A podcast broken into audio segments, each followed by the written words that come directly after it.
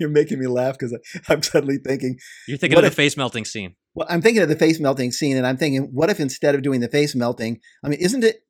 Isn't the Old Testament? Doesn't it say that they got hemorrhoids? Um, I was going to to to, to soften that. I said the tumors. Philistines. The Philistines, they got tumors. Okay, they got tumors, but I was just I didn't say where. I was thinking, what if they had? Uh, what if they had used that, you know, in the movie instead of um? No, I wouldn't have been visually appropriate. I don't think. Well, I mean, all of a sudden the guys are just like, ah, ah. Yeah, very uncomfortable either way.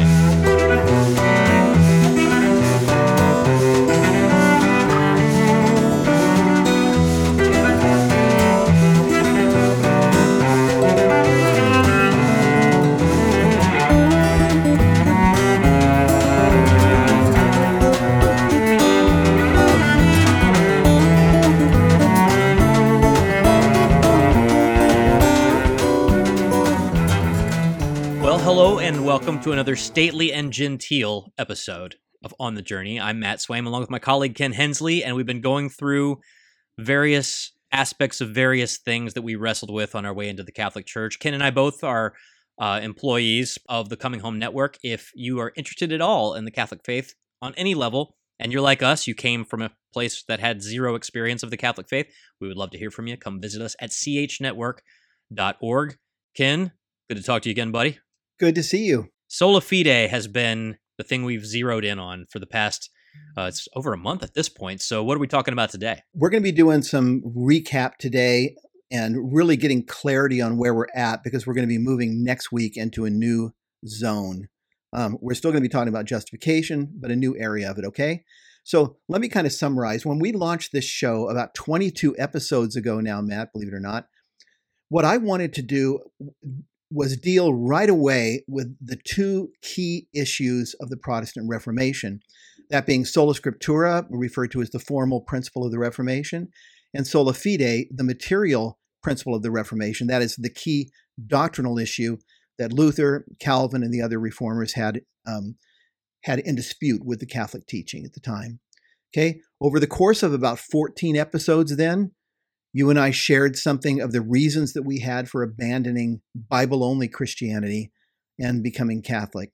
And now, for five weeks, this is the sixth week actually, um, I've been telling the story of how I came um, over the course, really, of a number of years to abandon the classic Protestant doctrine of justification by faith alone and to embrace what many Protestants believe to be a damning system of works righteousness that is the Catholic doctrine of salvation. So, so far we've been talking primarily about faith and obedience, and that's why I said I wanted to recap. Uh, we've been talking about faith and obedience and how the two relate to one another in Scripture, in the Old Testament and the New. And beginning next week, I want to move forward to focus on the question but what is justification? What do we mean when we use the word justification? What does it mean to be justified? What happens when we are justified? But first, I wanted to review the steps that we've covered so far so that we'll have clarity going forward, okay? Sure. And to get uh, just back a little bit before we jump into those, uh, again, the Catholic view of justification, salvation, that whole question is being put in this series kind of against the Reformed Lutheran Calvinist view. What mm-hmm. I found as a person in the Wesleyan holiness movement is that and I found this out later on, that the arguments I kept on using as a Wesleyan Arminian against the Lutheran Calvin version of justification, later on I would realize these sound kind of Catholic. So this is uh, definitely more something that you wrestled with than what I wrestled with. But I find it yes. interesting because you really kind of have to understand what was at stake in 1517. Yes, and it, you know it is true. Um, although I will say this that um, the Reformed doctrine of justification, which is where I came from and what I'm talking about, it happens to be the view of justification that is held here in America by the great majority of, of sure. non-denominational evangelicals. Even if they're not reformed in their yeah. lineage. Yeah. Yeah, right. Okay. Well, as an evangelical Christian then, um, with a decidedly reformed Calvinistic bent, what I had been taught, what I believed, Matt, was that we are justified by faith alone. That's the phrase you hear again and again. Meaning, though, that at the moment we reach out to Christ in faith, all up all our sins, past, present, and future, are credited to Christ's account. This is the this is the doctrine of the atonement, which we're going to have to come back to later. And all of his righteousness is credited to our account. That's the doctrine of justification. Our justification at that moment is conceived of as being complete. That is, Christ's righteousness credited, imputed to me by faith alone. From that instant, God sees us as righteous in Christ, and no sin that we could ever commit after that can alter that status. Okay? Nothing can change that because we've been in, we, we've been justified by the legally imputed or credited righteousness of Christ, not by anything that we do. Now, as for obedience, as for good works and so forth, this is something that will follow naturally. And I, I want to make this point because a lot of Catholics don't understand that Protestants believe this. Okay. Many just think that what they believe is justified by faith. I can do anything I want. No, obedience, good works, love for Christ, obedience to Christ. This was conceived as something that would follow naturally in my life as someone who possessed true faith and who had then been regenerated by the, the grace of God and the gift of the Holy Spirit. Okay? A tree that has been made good, in other words, by the grace of God, is naturally going to produce good fruit. But, and here's the important point this has nothing to do with our justification, as I was taught. Nothing. Mm-hmm. This falls under the doctrine of sanctification, a very different doctrine, where God takes those who have been justified by faith alone and he begins to remold them into his own image by his grace, by the gift of the Holy Spirit. So, so then, for clarity, obedience to Christ, love for Christ, these will follow naturally in the life of the believer. That's what I believed. But never, ever are they to be viewed as requirements or conditions for receiving the promised inheritance. After all, and we've gone over this a, a, number of times as well, if that were the case, Matt, think of all the evils that would follow. Then eternal life would be something that we had earned, quote unquote. It would be something that we could rightfully boast in. In that case, salvation would not be the free gift of God. It, it wouldn't be.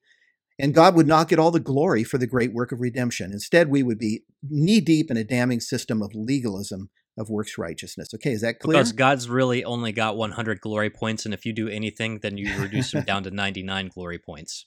Yeah, right. I mean, that's that's kind of how it sounds to, to me as a as someone from a Wesleyan tradition. And again, you know, slight differences here in, in how this would go. We would say that yes, there are things you can do to to.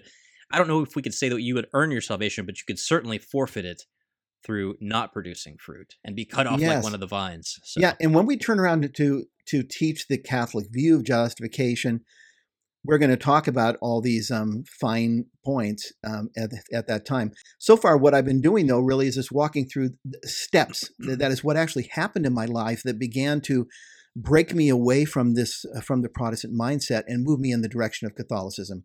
Okay, so how did things begin? And where where did the change begin? Um, step one, and I, I've tried to clarify this in five steps.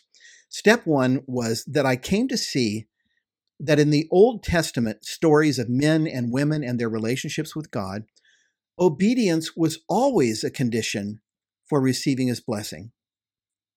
And it, it, an illustration of this, I believe, could be found on literally virtually every single page of the Old Testament. And again, just quickly, you know, Noah had to trust God and he had to what?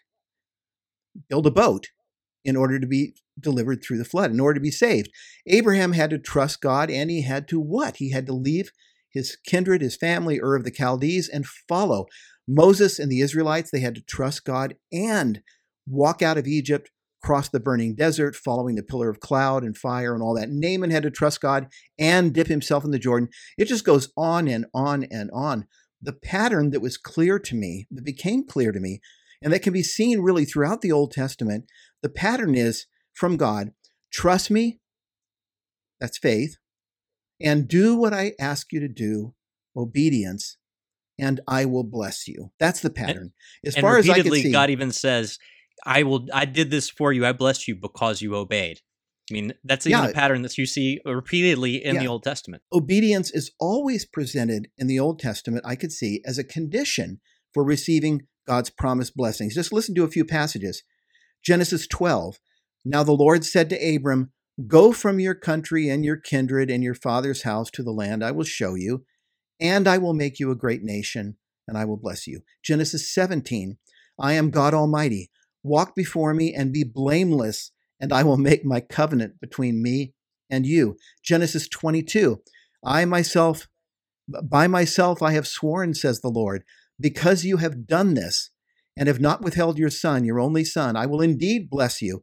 I will multiply your descendants as the stars of heaven because you have obeyed my voice. Genesis 26, speaking to Isaac. Sojourn in this land, and I will be with you and will bless you because Abraham obeyed my voice and kept my charge, my commandments, my statutes, and my laws.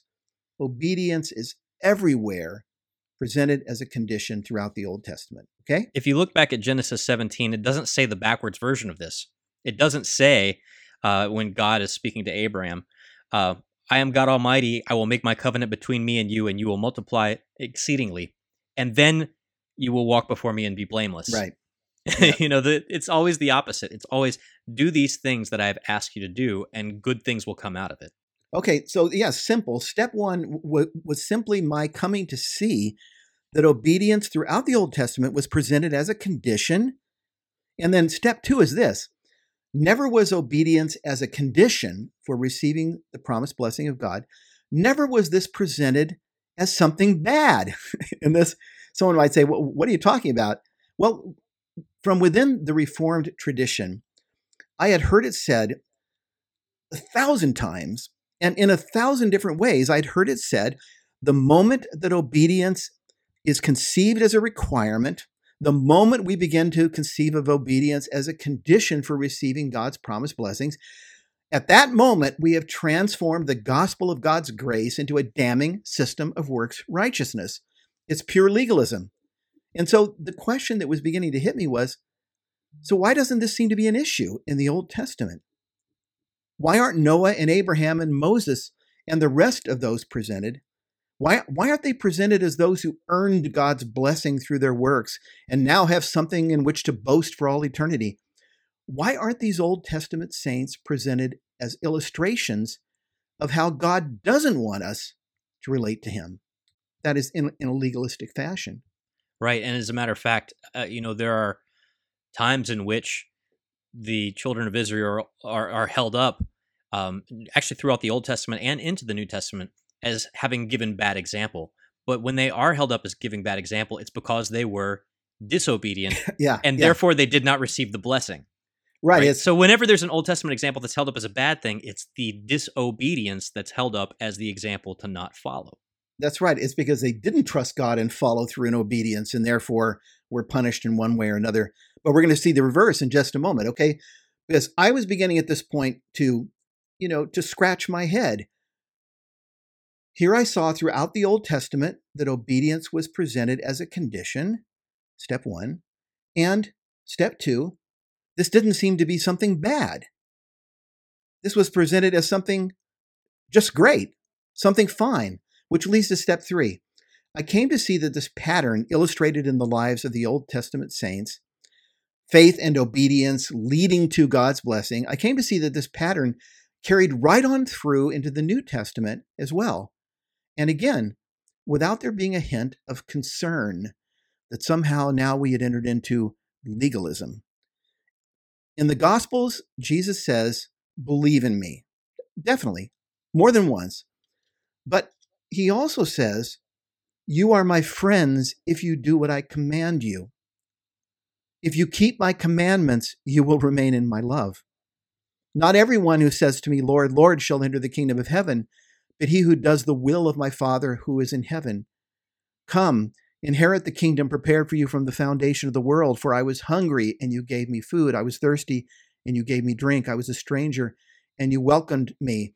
He who hears these words of mine and puts them into practice will be like a man who built his house upon the rock. Everywhere in the Gospels, it's faith and it's obedience. And the same with Paul. In Paul's letters to the churches that he founded, and in his preaching recorded in the book of Acts, yes, Paul says a number of times, believe in the Lord Jesus Christ. Believe in the Lord Jesus and you will be saved. But Paul also says, and seems to have no problem saying, in many different ways, do not be deceived. God is not mocked. Whatever a man sows, that he will reap.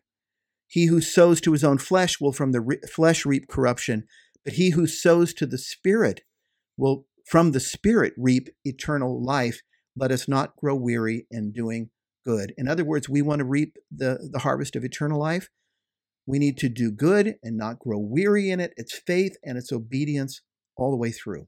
And something I'm seeing as you're reading this is that, uh, and we've talked about it before, the analogy of agriculture here. The plant, you cannot make the plant grow. You can create the conditions and be obedient to the understanding of the life cycle of a plant, but God gives the increase.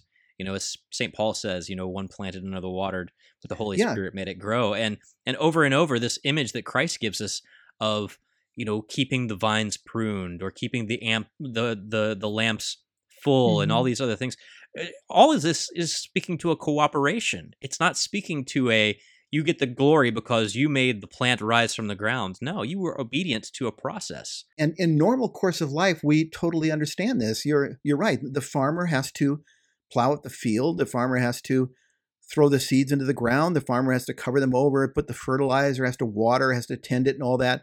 But it's God who causes the growth. And when the corn comes up, you know, the, you know the the farmer doesn't say, you know, I have earned corn. You know. I mean, and, and, and you played a part, but did yeah. you invent corn? No, you did not. No, you did not invent corn. No, no. And, and, and so this is the way it's portrayed. Paul says in that passage that I just read, he said, if you want to reap the harvest of eternal life, then you have to be sowing to the Spirit by persevering in doing good and not giving up. Now, a passage that really hit me in this regard was Hebrews chapter 11, Matt, and we've looked at this as well.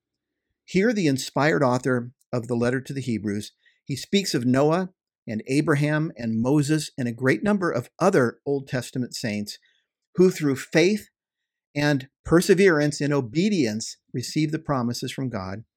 And he presents them to his New Testament readers, his, his Christian readers, as examples for them to imitate. In other words, the author of Hebrews is saying to these New Testament Christians, I want you to take these Old Testament men and women as models for how you should live your lives, so that you too may persevere in faith and obedience and receive what God has promised. As a matter of fact, anytime St. Paul would have been referring to the scriptures, he would have been referring to the Old Testament. Yes. Because yes. until, you know, hundreds of years later, these were not all compiled in a single book that we now know as the New Testament. St. Paul is steering people, if he's steering them to the scriptures at all, that's where he's steering them, is to these Old Testament models of faith. Yeah, and the author of Hebrews in chapter 11, he describes this, you know, he, he just lists, you know, all of these saints in the Old Testament. Again, it's faith and obedience. He holds them forth as models for us. And you move into chapter 12, and isn't that what he says? He says, Since we have this great cloud of witnesses now, let us run the race that is set before us. And then verse 14 comes and he says, And striving after holiness, without which no man will see the Lord. This is uh, what it teaches. So okay, it it seemed to me at this point, Matt, it was it was beginning to seem to me that there was something fundamentally wrong with the way that I have been taught to think about faith and obedience. And I can say it like this. If the Lord was able to require faith and obedience of all these saints listed in Hebrews 11, if he was able to, re- to require faith and obedience of them in order to get the blessing, and this was not somehow contrary to grace, without their example becoming something that we want to run away from, you know, and have nothing to do with, then the question was at least raised in my mind why would requiring the same of us be necessarily contrary to grace? It wouldn't I, be. And as we talked, um, I think a couple of episodes ago, there's not really a whole lot of difference between what John the Baptist is saying at the River Jordan as he baptizes and what the Old Testament prophets are saying every time, which is don't think that you mm-hmm. are some hot shots because you were magically born into this covenant situation. I want your hearts. You know, I want you yes. to trust me and obey me. Yeah. It's pretty clear throughout the pages of scripture from Adam all the way to Jesus. Yes, I, I, guess I could say it like this that I was beginning to see a very strong continuity in scripture when it came to faith and obedience leading to God's blessing, and not some kind of major contrast. But yes, by you mentioning John the Baptist, you you've walked directly into step four in this in this recap because step four was this. I came to see that in the preaching of Isaiah and Jeremiah to the Israelites of their time, the Old Testament prophets, and in the preaching of John the Baptist and even our Lord Jesus to the Jews of their time, faith in God and obedience to God were never set in opposition to one another. There's always this smooth continuity.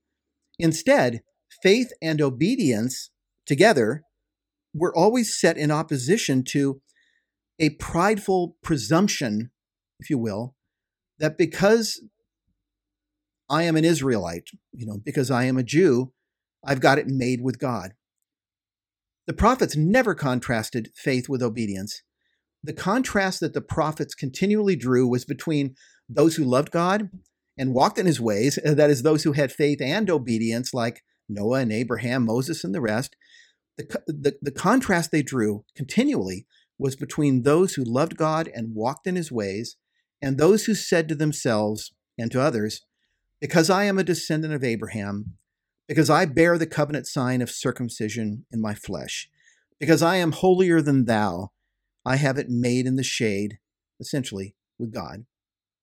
And you mentioned John the Baptist. I, I think this is illustrated so powerfully in the response that John made to the Pharisees and the Sadducees that came to him at the Jordan River to be baptized, Matthew tells us. They came to be baptized, but John knew their hearts. And so he responds. Can you imagine someone coming to be baptized and the priest looks at him and says, You brood of you. Anyway, John knew their hearts. And, th- and this is what John said to him You brood of vipers, who warned you to flee from the wrath to come? Bear fruit that befits repentance, and do not presume to say to yourselves, We have Abraham as our father. For I tell you, God is able from these stones to raise up children to Abraham.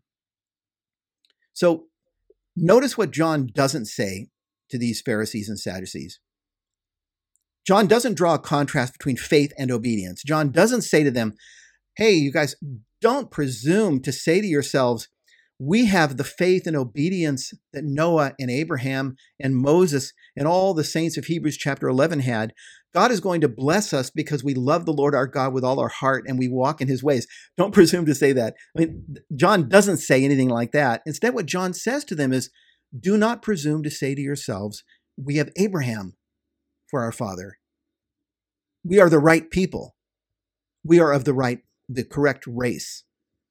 Um, in other words, then, the problem was not that these men loved God and kept his commandments, like Noah and Abraham and Moses, and believed that God would bless them as he promised he would.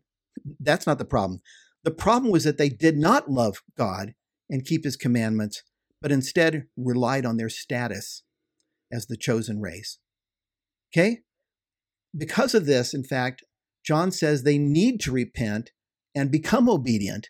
Back to your illustration, you know, where you said that whenever the Old Testament people are given as an as a negative illustration, it's because they didn't obey. They're stiff necked. Yeah, right? so stiff necked so, and, and unable to be pulled like an oxen, right? Yeah, and Jesus said the same thing. Matthew 23, woe unto you, woe unto you, woe unto you, woe unto you. It's the same kind of thing. John is not saying to these people, you guys love the Lord your God with all your heart, and you guys are walking in all of his ways. But you need to understand that's not what God cares about. Well, I'm so glad you brought up Matthew 23 because it's, it, I'm just looking at verse 23 of that chapter mm-hmm. right here because it so clearly sets out the difference between uh, what Jesus is saying about rather faith and obedience versus, you know, I just jumped through all the hoops. Um, where he says to them, Woe to you, teachers of the law and Pharisees, you hypocrites! You give a tenth of your spices, mill, mint, dill, and cumin, but you have neglected the more important matters of the law justice, mercy, and faithfulness. And then this stunner at the end you should have practiced the latter without neglecting mm-hmm. the former. Mm-hmm. Mm-hmm. Meaning that it was all supposed to be part of this package. Like the whole reason you're doing the dill, mint, and cumin thing is because it's supposed to reinforce justice, mercy, and faithfulness. But all it's doing is giving you boxes to check because of the way that your attitude is toward these tithes. Yeah, that's exactly right. Eh, you know, and it, there are a lot of different words that we can use to describe this thing that the that Jeremiah and Isaiah and all the prophets, and then G, John the Baptist and Jesus are against. But it, it certainly isn't obedience. I mean, it's not like they're saying faith alone is the good thing, and the bad thing, or the contrary, would be thinking that God's going to bless you because you love the Lord your God with all your heart and, and are obedient to Him.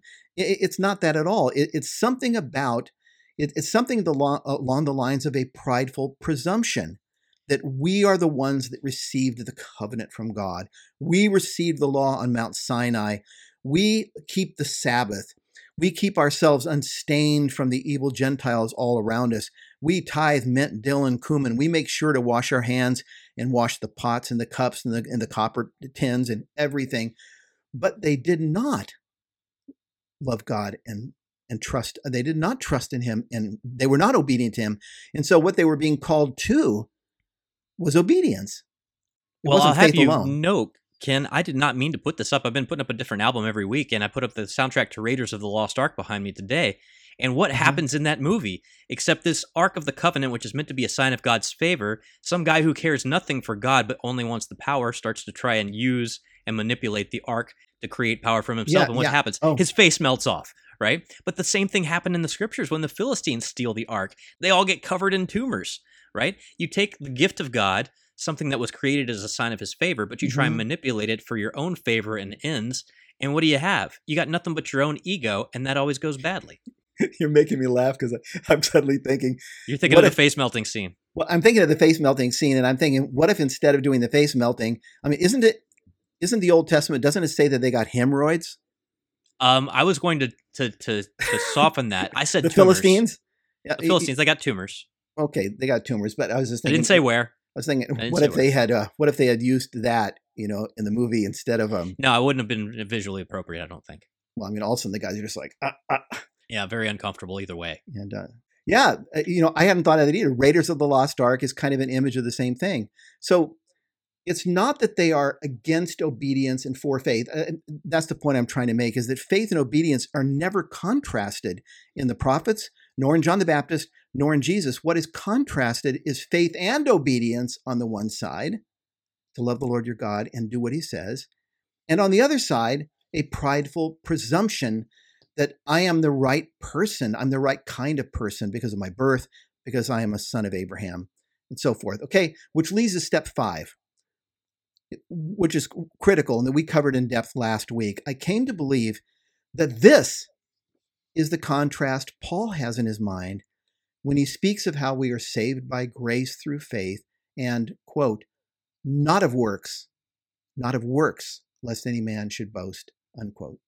Now, I had understood for years, I had understood for a long time, many years, that in Paul's ministry, he was dealing with certain Jewish believers, mainly from the Pharisees before, who were insisting that in order for Gentiles to be saved, they needed to receive circumcision. They needed to be, uh, begin to keep the Sabbath and the other festivals, adhere to the Mosaic dietary laws, the purification rituals, and whatnot. Essentially, that they needed to become Jews. Remember, that's what Acts 15 was all about. The Council of Jerusalem, the first council of Christian history, met to deal with that issue. Okay, I had understood for years, Matt, that this was the situation in which Paul was doing much of his writing and his ministry. But I hadn't thought to read Paul's statements about works and works of the law in the light of this situation. Instead, I read Paul as Luther read Paul, as Calvin read Paul, as Reformed theologians ever since had been reading him, as though he were contrasting faith with obedience in these passages and teaching that we are justified by faith in Christ apart from obedience to Christ. The justification was by faith alone. But then reading, and I have to say, primarily Protestant New Testament scholars like N.T. Wright, James Dunn, there are a bunch of others. It was reading New Testament scholars that I began to notice something. I began to notice that in the books in which Paul makes these very strong statements against works, quote unquote, and works of the law, quote unquote, in the letters in which Paul makes his strongest statements against works and works of the law, that is, his letters to the Galatians, to the Romans, to the Philippians, he's always talking about things that related specifically to being Jewish. He's always mentioning the circumcision party that we talked about last week, the party that you're hoping you're never invited bring to. The, bring the cake. He's always talking about the works of the flesh or yes. the mutilators of the flesh. Yeah, He's those talking who always about in... a very specific kind of fleshly alteration. Yes, he's always talking about those who trust in the flesh when he refers, refers to them, those who are trying to force Gentiles to be circumcised. He's, he calls them the dogs, the evil workers. He, he contrasts and says, We are the true circumcision. Okay, Paul is always working to convince his Gentile readers to not allow themselves to be put under the Mosaic law. And he's always working to convince Jews, his Jewish readers, that their Jewishness isn't what counts with God. Just just just listen. Romans 2:17. But if you call yourself a Jew and you rely on the law and boast in your relation with God, Romans 2:28. For he is not a real Jew who is one outwardly, nor is true circumcision something external and physical. He is a Jew who is one inwardly, and real circumcision is a matter of the heart. Philippians 3, verses 2 and 3. Look out for the dogs. He's writing to Gentile converts here. Look out for the evil workers. Look out for those who mutilate the flesh. For we are the true circumcision who worship God in spirit, glory in Christ Jesus, and put no confidence in the flesh. Galatians 5 6. For in Christ neither circumcision nor uncircumcision is of any avail, but faith working through love. In 1 Corinthians 7 19. For neither circumcision counts for anything, nor uncircumcision, but keeping the commandments of God. You know, can I emphasize that question of the works of the flesh or um, all the all the fleshly things that Paul brings up, specifically in Galatians and Romans and Corinthians, because as someone who did not understand that all this was being spoken through the context of the reforms of the First Council of Jerusalem, you and I, in today's parlance, would say, "Well, the world, the flesh, and the devil are ruining everything." Yeah. By yeah. flesh, we just mean Yeah. broadly any of our passions and desires that cause us to, uh, you know, think that our own will is better than God's will. Uh, anything that we would pursue out of uh, disoriented desire. Whereas when Paul's Mhm. talking about flesh and the mutilators of the flesh and boasting in the flesh, it's all about circumcision. It's Yeah. all about circumcision. Yeah, and and it should it it should make someone ask the question if what Paul is teaching in all these letters is that we are justified by faith alone apart from obedience to Christ, apart from obedience of any kind, apart from the need to do anything. Why does he feel the need so constantly to be saying it's not about circumcision, it's not about you know uh, becoming a Jew and putting yourself under the Mosaic law? It's not a, why why why is he so fixated on talking so much about these issues?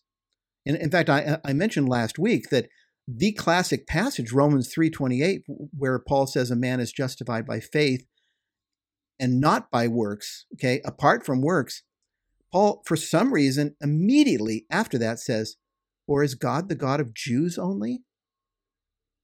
You know, indicating that by works, by works of the law, he's got in his mind stuff that has to do with being Jews, with being Jewish. So this is what happened, though. I began to believe that at the heart of the Reformation understanding of faith and obedience, and what Paul was teaching when he says a man is justified by faith in Christ and not by works of the law, I began to believe that a critical mistake had been made.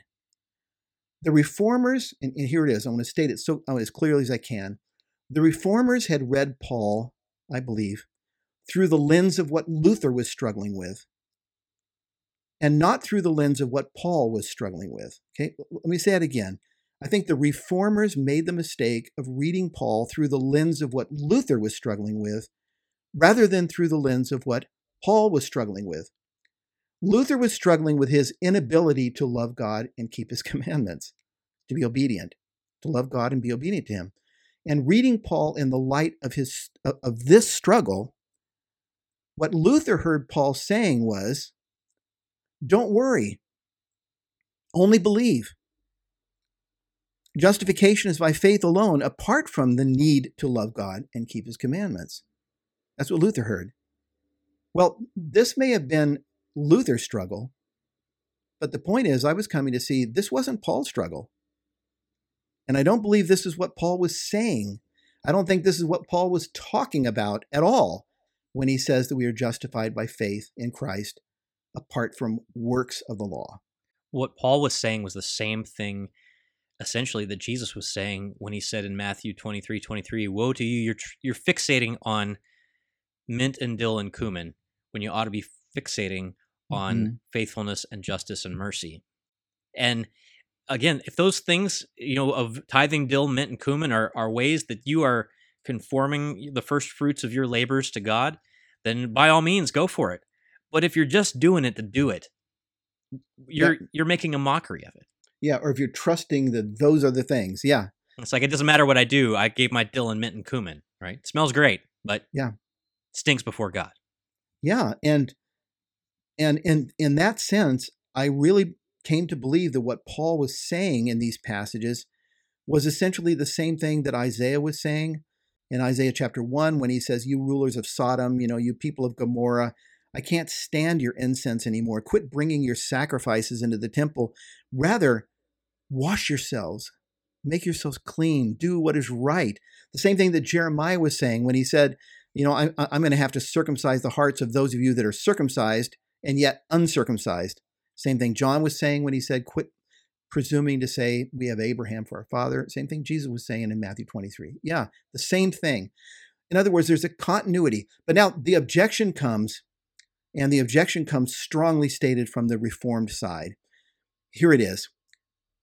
Matt, Ken, how can faith and how can faith and obedience function as conditions for our being justified before God when justification is something that takes place and is completed the instant we first believe?